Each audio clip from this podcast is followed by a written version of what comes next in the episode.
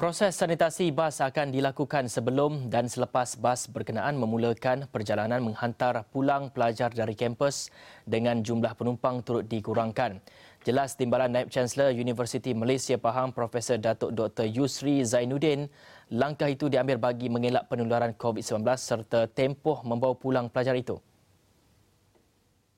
Setiap bas uh, akan uh, untuk tujuan uh, kebersihan tadi sejam sebelum uh-huh. oleh pihak bomba dan juga seterusnya apabila dia sampai pada destinasi kita akan sanitize sekali lagi uh-huh. dan juga apabila dia balik ke uh, ke departure point ataupun kita panggil point of departure iaitu setiap universiti uh-huh. dan para pelajar semua akan dibekalkan dengan makanan uh, sebab pergerakan sebanyak kebanyakan pergerakan ialah pada waktu malam iaitu selepas pukul 9 malam dan uh, semua uh, drop off point kita ialah di uh, IPD uh-huh. daerah uh, tempat yang kita hantar yang berhadapan dengan para pelajar dan ataupun uh, pejabat daerah.